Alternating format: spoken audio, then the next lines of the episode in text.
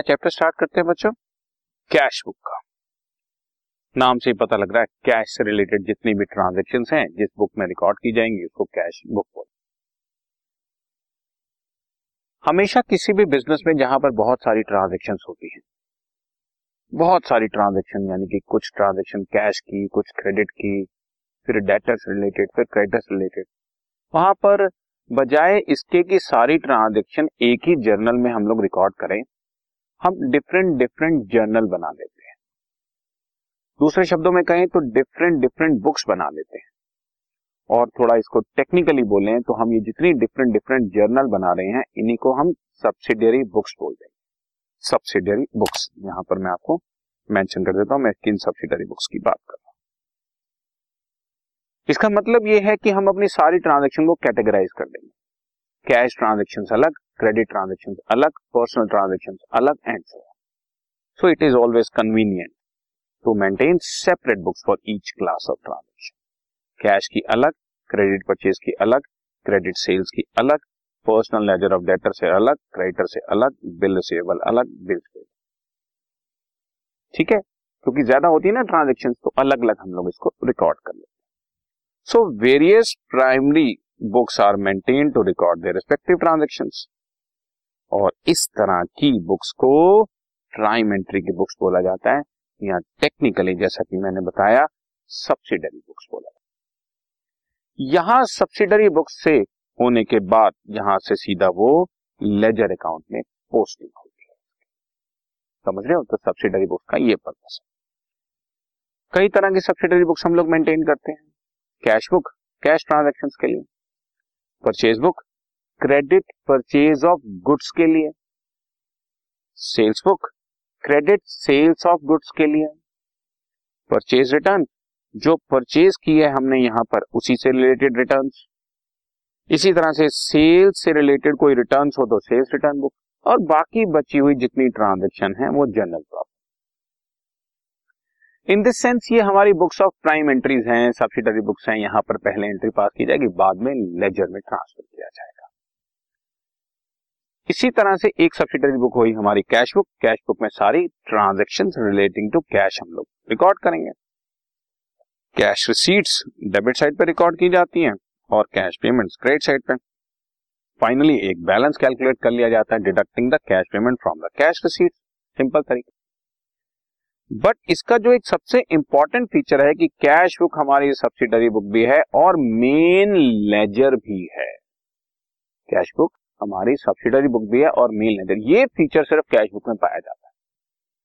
बाकी या तो सब्सिडरी बुक्स होंगी, या फिर उनके अलग से लेजर होंगे। लेकिन कैश बुक खुद ही सब्सिडरी बुक है और खुद ही लेजर अकाउंट और डायरेक्ट यहीं से सीधा ट्रायल बैलेंस में चला जाता है। यानी कि कैश बुक में आने वाली ट्रांजेक्शन किसी लेजर में ट्रांसफ़र नहीं होती कैश और बैंक और सिंपल शब्दों में बताऊँ तो कैश अकाउंट और बैंक अकाउंट कैश बुक के अंदर ही समझ लो maintain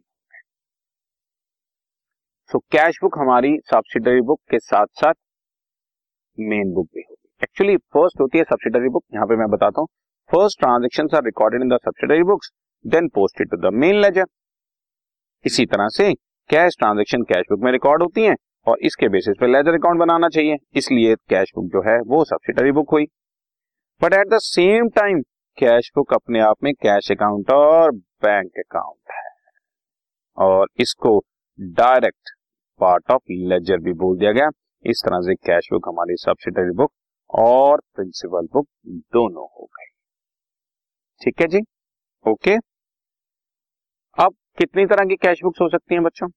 Simple cash book two column cash book three column cash book simple cash book में अमाउंट का सिंगल कॉलम होगा, इसलिए इसको सिंगल कॉलम कैश बुक भी बोलते हैं। टू कॉलम में अमाउंट के दो कॉलम हो जाएँगे। एक कैश अकाउंट और एक यहाँ पर सिंगल कॉलम में सिर्फ़ कैश कॉलम होगा बच्चों। यहाँ पर टू कॉलम में कैश कॉलम भी होगा और डिस्काउंट कॉलम होगा।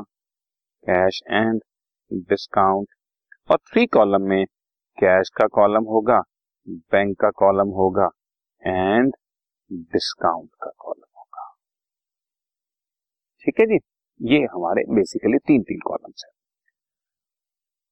एक बढ़िया बात है यहाँ पे लिखी हुई कि cash book can not a credit balance इसका मतलब है कि कैश बुक में रिसीट से ज़्यादा पेमेंट्स नहीं हो सकते। मैं आपको एक छोटा सा इसका फॉर्मेट टाइप बना के दिखाता हूँ बच्चों। This is your cash book बच्चों, ये रिसीट्स हैं।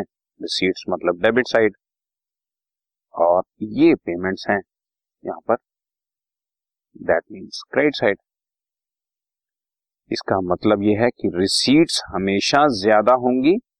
फॉर एग्ज़ाम्पल रिसीट्स हंड्रेड है तो पेमेंट हमेशा सेवेंटी एटी नाइन्टी या मैक्सिमम हंड्रेड हो सकती है।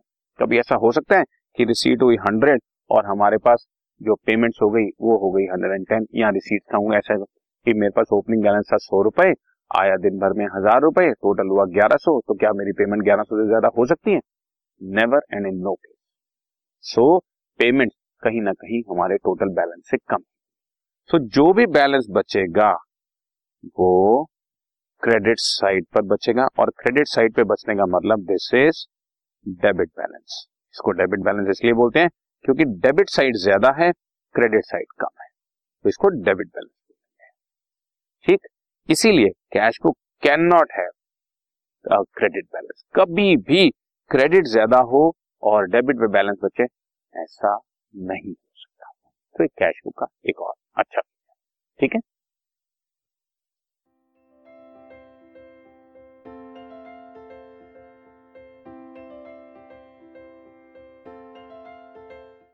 This podcast is brought you by hub hopper शिक्षा अभियान अगर आपको ये पॉडकास्ट पसंद आया तो प्लीज़ लाइक शेयर और सब्सक्राइब करें और वीडियो क्लासेस के लिए शिक्षा अभियान के यूट्यूब चैनल पर जाएँ।